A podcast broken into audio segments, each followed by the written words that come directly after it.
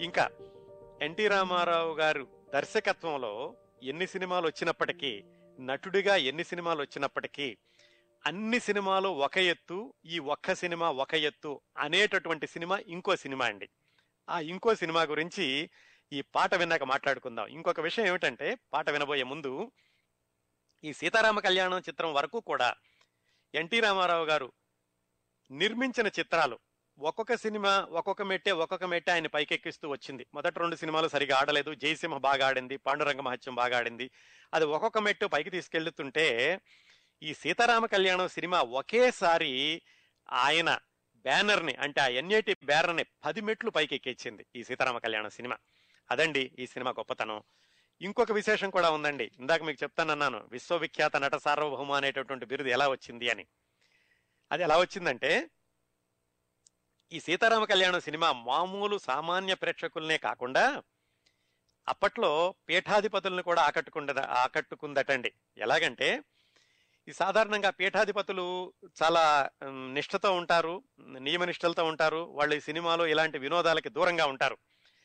అలాంటి రోజుల్లో కూడా కంచి పీఠాధ్యక్షుడు పరమాచార్య చంద్రశేఖర సరస్వతి స్వామి స్వామి అనే ఆయన ఈ సినిమా గురించి విని ప్రత్యేకంగా ఈ సినిమాని చూసి మన తారక రామారావు గారి నటనకి సంభ్రమాశ్చర్యాలకు లోనై ఆయన పులకించిపోయి ఎన్టీ రామారావు గారిని ఆశీర్వదించి ఆయన ఇచ్చిన బిరుదు విశ్వవిఖ్యాత నట సార్వభౌమ. ఆ విధంగా పరమాచార్య చంద్రశేఖర సరస్వతి స్వామి గారు ఇచ్చినటువంటి బిరుదండి. ఈ విశ్వవిఖ్యాత నట సార్వభౌమ అనేది అక్కడ నుంచి ఇన్ని ఆ బిరుదుతోటి పిలవడం మొదలైంది.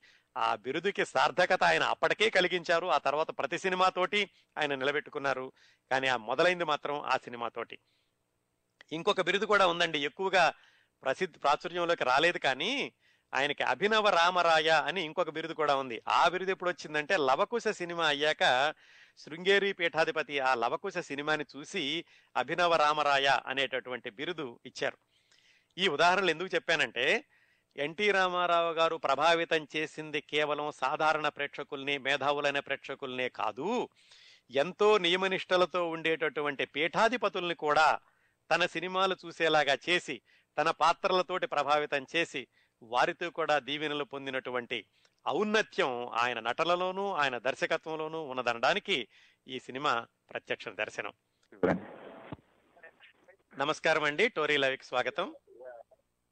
నమస్కారం అండి. నా పేరు వల్గూరు చిట్టినరాజు చూస్తాను నుంచి అయ్యా చిట్టనరాజు గారు బాగున్నారా? First class. ఫస్ట్ టైం వింటున్నాను నేను ప్రోగ్రామ్.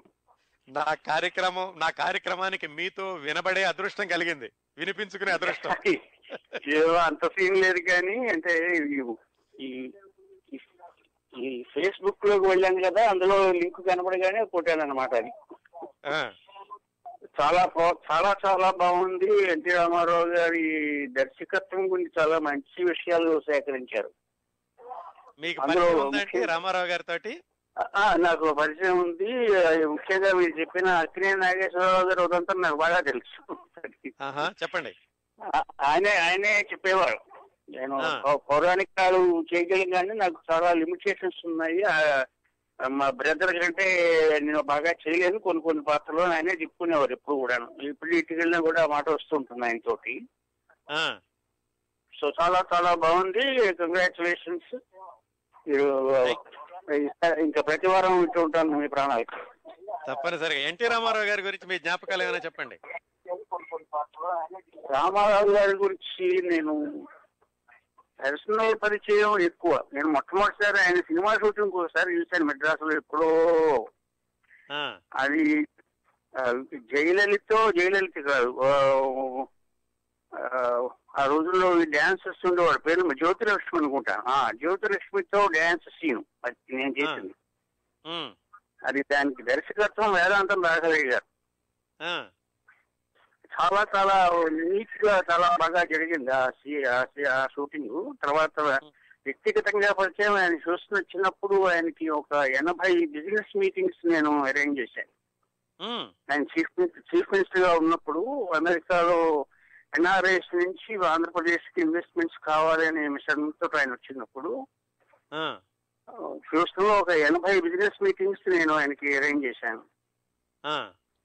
అందులో కొన్ని విజయవంతం అయ్యాయని విన్నాను. నాకు స్పష్టంగా డీటెయిల్స్ తెలియదు చేత ఈ రామారావు గారితో పరిచయం అంటే నాకు ఎవరో చెప్పేవారు. పూర్వకాలంలో ఒక ఒక గదిలో పదివేల మందిని పెట్టి వాళ్ళ కళ్ళు మూసేసి ఒక వ్యక్తి లోపలికి వస్తే ఒక గొప్ప ఆయన వచ్చాడు అన్నది ఒక గాంధీ గారి విషయంలో జరిగేట. అది మళ్ళీ ఎన్టీ రామారావు గారి విషయంలో జరిగేట. బాగా చెప్పారు అంటే ఒక ఒక- మనిషి ప్రెజెన్స్ అన్నమాట. మనం వా- వాళ్ళ గదిలో ఉన్నట్టు చూడక్కర్గా మనకి తెలుస్తుంది. అటు అంత అంతటి పర్సనాలిటీ ఉన్న మనిషి ఎన్టీ రామారావు గారు. అవునండి. సో ఆయనతో నేను నా- నాలుగైదు సార్లు కలుసుకోవడం జరిగింది. సభల సభాపరంగాను విడిగాను కూడాను. కానీ ఆ, తరం వేరు అసలు ఆ- ఆ పద్ధతులే వేరు. అవును అవును. అవును. అందులో చాలా నిబద్ధత ఉన్న మనిషి. ఆ మాటకు వస్తే ఎక్కడనే నాగేశ్వర గారు ఎంత నిబద్ధతో మనిషి నిజంగాను. అది సో చాలా సంతోషం. మీ కార్యక్రమం వినడం సో వచ్చే. వారి నుంచి వింటూ ఉంటాను. థ్యాంక్స్ అండి. Thank you very much. Krishnaraju garu. Thanks for calling. వింటూ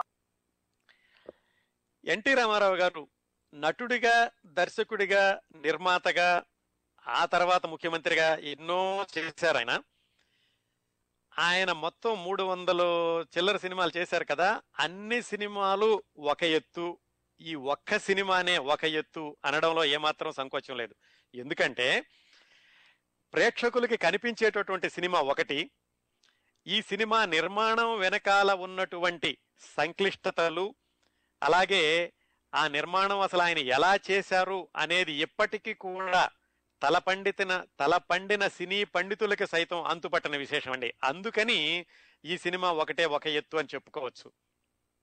చాలా వరకు పౌరాణిక చిత్రాల్లో ఏమిటంటే ఆ పాత్రల చిత్రణ మహా అయితే భక్తి భావం కొంచెం ఎక్కువగా ఉండడం ఇదే ప్రతిబింబిస్తూ ఉంటుంది కానీ పౌరాణిక చిత్రాలని ఆధునిక సమాజానికి అన్వయించి సామాజిక సమస్యలని ఆ పౌరాణిక చిత్రాల ద్వారా వాటిని ప్రతిబింబిస్తూ ప్రేక్షకులకి అందించడం అనేది చాలా తక్కువ చిత్రాల విషయంలో జరుగుతూ ఉంటుంది. అలాగా సామాజిక సమస్యలని పౌరాణిక చిత్రంలో రంగరించి ఆ సామాజిక సమస్యల్ని ఎక్కువగా చూపిస్తూ ప్రజల్లోకి చొచ్చుకుపోయిన సినిమా ఇప్పుడు మనం మాట్లాడకపోయే ఆ ఒకే ఒక్క సినిమా ఎన్టీ రామారావు గారి అన్ని సినిమాలు ఒకెత్తు ఈ సినిమా ఒకెత్తు అనుకుంటున్నామే ఆ ఒక్క సినిమా అన్నమాట. ఈ సినిమా గురించి చెప్పబోయే ముందు ఇంకొకసారి మనం రామారావు గారి పౌరాణిక పాత్రలని మనం సింహావలోకనం చేసుకుందాం. పౌరాణిక గాథల్లోని ప్రతి నాయక పాత్రల్లో కూడా గాంభీర్యం రాజసం ఆత్మగౌరవం ఇలాంటి కొత్త కోణాలు ఉంటాయి అని చూపించినటువంటి ప్రధాన నటుడు ఎన్టీ రామారావు గారు. ఈ ప్రతి నాయక పాత్రల్ని రావణాసురుడు దుర్యోధనుడు ఇలాంటి పాత్రలని ముక్కామల ఎస్వి రంగారావు గారు వాళ్ళు ధరించడం వేరు. కృష్ణుడు రాముడు ధరించిన మనిషే దుర్యోధనుడు రావణాసురుడు కూడా ధరించి ఆ వాటిలోని గాంభీర్యాన్ని రాజసాన్ని ప్రేక్షకులకి విభిన్న కోణంలో పరిచయం చేసిన ఒకే ఒక్క నటుడు ఎన్టీ రామారావు గారు. అలాగే ఆయన ఈ పౌరాణిక చిత్రాల్లో సామాజిక స్పృహని కుల మత జాతి అహంకారాల మీద తిరుగుబాటు ధ్వని తిరుగుబాటు ధోరణిని ధ్వనించి ఈ ఇటు వైపు శ్రీకృష్ణుడు శ్రీరాముడు అయినా ఆయనే రావణుడు దుర్యోధనుడు ఆయన ఆయనే అనేలాగా ఎన్నో చిత్రాలను తీర్చిదిద్దినప్పటికీ ఈ ఒక్క సినిమాలో ఆయన ప్రతిభ పదివేల కోణాల్లో ప్రతిబింబిస్తూ ఉంటుంది. ఇంకా ఆ సినిమా పేరు ఇంతసేపు చెప్పకపోవడం అనేది సమంజసం కాదేమో. ఆ సినిమా మరొకటి కాదండి. దానవీర సూరకర్ణ. ఈ దానవీర సూరకర్ణ సినిమా యొక్క ప్రత్యేకత ఏమిటంటే ఒకటి కాదు ప్రత్యేకతలు చాలా ఉన్నాయి. ఆ సినిమా నిర్మాణమే ఒక పెద్ద ప్రత్యేకత. దానిలో మనకందరికీ కనిపించేది ఎన్టీ రామారావు గారు మూడు వేషాలు వేశారు అని. కేవలం ఆయన మూడు వేషాలు వేయడమే కాదండి అసలు ఆ మూడు వేషాలు ధరించడం ఆ సినిమా నిర్మాణం దాని వెనకాలన్న సంక్లిష్టత ఆలోచిస్తే ఇప్పటికి కూడా అది ఒక పెద్ద పరిశోధనా గ్రంథం అవుతుందండి. మరి ఎందుకని ఎవరు ఆ రోజుల్లో ఆయనతో పనిచేసిన వాళ్ళు ఆ సినిమా నిర్మాణ సమయంలో ఏం జరిగింది అనేది ఎందుకు ఎవరు రాయలేదో నాకు ఇప్పటికీ అర్థం కాదు. నిజానికి అది రాసుంచే గనక చక్కటి పరిశోధనా గ్రంథం ఏ కాకుండా ఇప్పటిలోని ఇప్పుడు కూడా ఈ సినిమా నిర్మాణానికి ఒక చక్కటి దిక్సూచిగా ఉండి ఉండేదండి. ఎందుకు చెప్తున్నానంటే విశ్వవిఖ్యాత నట సార్వభౌమ అని పిలిపించుకోవడానికి కేవలం ఎన్టీఆర్కి మాత్రమే అర్హత ఉంది అని ఏదైనా ఒక సినిమా చూపించండి అంటే మొట్టమొదటిసారిగా చూపించాలి సినిమా ఈ Daanaveera Soorakarna. Guinness book Limca book ఇలాంటి వాటిల్లో ఎక్కడా పేరు ఎక్కలేదేమో కానీ నిజానికి వాటన్నింటిలో కంటే మించినటువంటి రికార్డులు ఈ సినిమాకి ఉన్నాయండి. ఎలాగంటే రెండు రికార్డులు చెప్తాను. తర్వాత ఈ రికార్డులను మనం ఎందుకు అంతగా గౌరవించాలో కూడా చెప్తాను దానికి వెళ్ళబోయే ముందు ఈ సినిమానండి ఎన్టీఆర్ గారి కళా కళాతృష్ట కాదు. ఎందుకంటే ఆయన నటుడు అంటే కళాతృష్ణ ఉంది కాబట్టి నటనలో విభిన్నమైన కోణాలు విభిన్న పాత్రలు అద్భుతంగా పోషిస్తారు. ఆ కళాతృష్ణే కాకుండా ఆయనలోని నాయకత్వ లక్షణాలకు కూడా ఈ సినిమా గొప్ప ఉదాహరణ. ఆయనలోని నాయకత్వ లక్షణాల బట్టే ఈ సినిమా నిడివి ఈ సినిమా నిర్మాణ సమయం చూసుకుంటే కనుక అత్యంత ఆశ్చర్యకరమైనటువంటి విశేషాలు బయటపడుతూ ఉంటాయి.